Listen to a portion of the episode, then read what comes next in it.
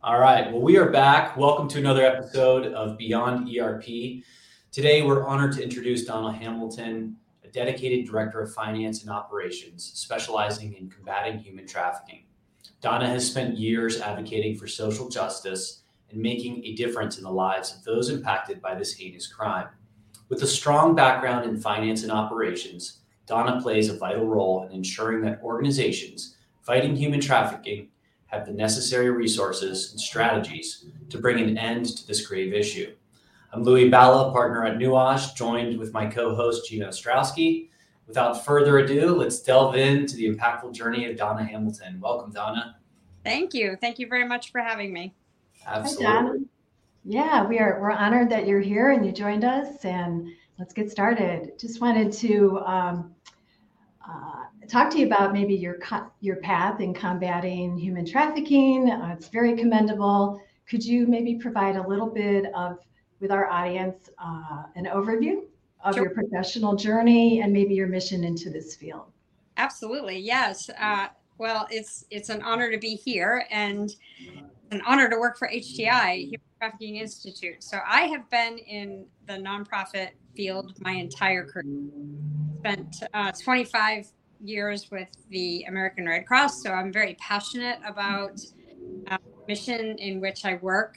Um, and coming to the Human Trafficking Institute was was seamless and a wonderful opportunity. Um, we work with prosecution and police in four countries. Um, we are in the United States, obviously, but we are primarily holding our model in Uganda, Africa, South Africa, and Belize. And uh, what our model is is that we we put an embed um, uh, into the criminal justice system in the countries uh, to work hand in hand on the cases uh, and and review their law, do trainings with police and prosecution, and it's very impactful. Uh, we've seen a tremendous, tremendous success uh, with our oldest program, which is in Uganda, and um, so it was very easy for me me to make the move to uh, become the director of finance and operations for HTI. That's fantastic, and I, I know last time we spoke. Um, at a, at a conference you had mentioned you were you were over there and got to spend some time can you tell us a little bit about you know that journey and, and kind of boots on the ground and what it what it means to folks in uganda and the rest for you know yes. service and work Yes, for sure. Um, it is very eye opening. Uganda was the first country that I was able to visit. I have been in all of our countries now that we are um, having our programs with him, but um, have spent a, a, lot of time in Uganda. The people are amazing. Uh, the support that we have within the local government uh, in Uganda to decimate trafficking, it's very much on the f- forefront uh, of their minds. We just recently actually um, multiplied our staff there. So we have a team of 27 individuals in Uganda, mostly Ugandan citizens, actually now working um, under HTI to to decimate trafficking. And um, it is it's just it's it's changing. It's life changing to go to a country to see the work that is so important happening firsthand uh, to meet the people that are, are helping make this change and very passionate about making the change mm-hmm. um, just meeting the local uh, the local individuals within the country it's it's it's a great experience and and it's just been uh, such a journey in the past two years to see where it was two years ago when I actually started with HTI to where we are today. It's it's incredible growth, not only on the the side of obviously the fi- the finance side, but also on the operation side, on the program side. But at the same time, seeing the number of cases and seeing the trafficker stopped because we're not going to stop trafficking without stopping the trafficker. And Donna, in that vein, I, think, yeah, admittedly, I, am guilty of, of not knowing too much. And I think, unfortunately, a lot of people just turn a blind eye of, of just understanding the scale of, of human trafficking worldwide. I, I know that you all, pardon me, do a lot of research stateside as well. Yeah. Can you, can you share ballpark of just, you know, how, how crazy things are out there? Well, so in the in the on our domestic side, we um, we produce, uh, develop, and produce the human trafficking report through uh, through what's called our thought leadership team here at HTI. So if you actually go onto our website, traffickinginstitute.org, and you look at the human trafficking report, you can pick any city, any state uh, that is uh, listed in that report, and drill down to the numbers um, by state here in the U.S. And and as far as the the countries go, there is a trafficking in person. They call it a TIP, TIP. Uh, mm-hmm. tier that is put out by the State Department every year. So that um, that tier for each country, every country has one, is how they are doing on their uh, enforcing trafficking laws and just human trafficking in general. Um, we we monitor those. We work with this very closely with the State Department. We've uh, re- received um, funding uh, to assist in Uganda and South Africa, um, just for that very reason that they are on the tier two, which um, South Africa is on the tier two watch list, and you don't want to go to tier three because then the U.S. could potentially sanction you. So um, it's very important for the countries, and um, but it only works if we're if if we have that partnership, right? Which we do in the three countries that we're in, um, which is wonderful. And Donna, in the in the vein of of the work that you're doing maybe over the last kind of we'll say the last the last year or two what is what is exciting you in, in kind of future work that is is exciting you as, as you all continue to develop your programs? Yes honestly i'll go back to what i said is then it's just seeing the momentum. Um, we've been in uganda for a few years now. We we um, just the momentum that's been happening the the I, I, I don't I, am very excited about it. I don't know how else to describe it, but we we've had uh, a tremendous tremendous increase in the number of cases filed, the number of arrests made, uh, traffickers put away. If if the trafficking laws are not enforced, traffickers will just continue, and it's not just sex trafficking it's forced labor it's forced marriage it could be all uh, various different forms of trafficking so the very first thing that we need to do is understand the laws uh, for that country that we're going into, and then help the police and prosecution also understand the laws and the best approach to get those traffickers off the street, so to speak. Um, because if we stop the trafficker, then we have, you know, uh, saved uh, victims and we have survivors from trafficking, which is uh, the ultimate goal.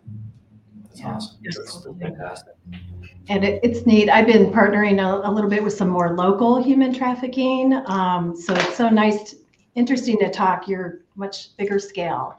It sounds like you're impacting a lot. You know, you're you're definitely making a difference. Um, and as director of finance and operations, what are maybe some key financial and I'm doing a shift here, uh, key financial and operational challenges in your organization that you might face uh, to fight against human trafficking and how you address them potentially? Well, as you know, uh, we implemented NetSuite uh, soon after I, I arrived um, in, in this position at HTI. We, we had, uh, it was very, very high on not only the board, but our CEO's agenda to to implement a software that we could use and scale with um, because that is what's happening. Um, and so I had familiarity with NetSuite, so we went Net, with NetSuite, which, um, in, at least in my opinion, is the Cadillac of some financial systems. And the the main reason, honestly, that um, I was very much influenced with making this switch was we one it can we can hold our crm in there. You can put so many things under one umbrella right um, with that. So the challenges that we had coming in were that we had multiple different systems that wouldn't talk to each other. Um, so in in us switching to netsuite we were able to do that. We also have bank accounts as, as you can imagine in these countries because we have staff there. Um, so for us to be able to do that pull that information in. It does conversions for us from the local currency to the US dollar, which is where our, obviously our financials are run off of. It's just been very, very uh, it's time it's a time saver, but it's it was a successful implementation. It's it was definitely needed and um, yeah, so I think that was the biggest challenge at first. The second challenge was getting used to the the different currency in every location and the conversion for all of that um, was was unique um, for us to get used to. But like I said, it's it's been it's been very good since we were able to change our financial software package and some other key systems for us to make this happen. And we hear that a lot that people that switch to NetSuite, they have so many different systems and this is unified. So it's nice that you you yeah. acknowledge that and it and it's working, it saves time, you know, efficiencies, all that, and especially as you're scaling and growing. Yes, and for for nonprofits in particular, obviously mm. grant side of it is very nice. Um, grant reporting in itself can be very challenging and uh, so we've just been able to streamline a lot of that, um, which has been a, a very much a time saver when it comes to the quarterly reports, especially when you're doing three of them. Yeah, uh, I, I hear that. And, and kind of, you know, going back to, to just the general audience listening, um, you know, what are, what are some ways outside of, you know, reaching out to you all and, and exploring the website where, you know, individuals can get involved? What would you kind of attribute to like hey, I, I live, you know, I, I live in Florida like Gina or, or in California. What, what, you know, beyond cutting the, the snake's head off, if you will, mm. source, you know, what, why is this important to me as, you know, somebody stateside? And I think um, probably uh, helping understand that would be really important for the audience. Absolutely. Yeah. Unfortunately, trafficking, trafficking is everywhere, right? It's not just in, uh, countries that we're talking about, like Uganda or anywhere in Africa for that matter, and Belize and, and other countries, right? It's also happening uh, within our own borders. And so just having the understanding of what it is and and understanding the laws behind what is trafficking and what's not um, that just that's very impactful it can it can mm-hmm. get you to the next level of understanding what we're dealing with even just you know in our within our own country um, uh, there's a lot of misconceptions that try a lot of people when they think of trafficking they, they automatically think of cross uh, country or cross border like we're mm-hmm. taking somebody from one country to another and that that's trafficking that's not uh, that that's not entirely that is obviously trafficking but that's not the highest usually with domestic um, so for example in uganda it's not people from uganda being sent somewhere else to do trafficking or to be trafficked it's happening domestically within their own country. Um, there is international cases, and usually, obviously, the media picks up on a lot of that more than they do the um, the domestic piece. So, it's um, I live any any I would say any resort area. I live in one. I I hear about it all the time on the news here uh, in in Myrtle Beach, you know, or in Florida, or in uh, you know Boston. It's it doesn't necessarily um, happen. It's it's everywhere, unfortunately. And so again, the key really is for us to enforce the laws. If the laws are not enforced, the trafficker is going to get a slap on their hand. They're just going to go back and do it again. Um, so it's enforcing the law and it's putting them behind bars so that the next person who's thinking about doing it is like, hmm, I don't know if I want to spend, you know, my life in prison for this. I, I you know, perhaps, you know, it's helping deter future traffickers as well. So, um, really, I, I, I, would honestly say if people want to get involved, one, it's to understand what's happening in your state, look at our human trafficking report, and see if um, there's information for your state within there, if there's actual cases that are being filed. Um, understand what's happening within the law. There are volunteer victims um, that potentially, you know, people could work uh, work with or, or volunteer at. And then for all of the nonprofits, uh, including HTI, we, we are not solely funded by the government. We are funded by donations as well. So mm-hmm. anyone who's passionate about that and would like to donate, we encourage that as well. Thank you, Donna. And, um, you know, outside of, of kind of going to the website, um, any other means for collaboration that you'd like to point to?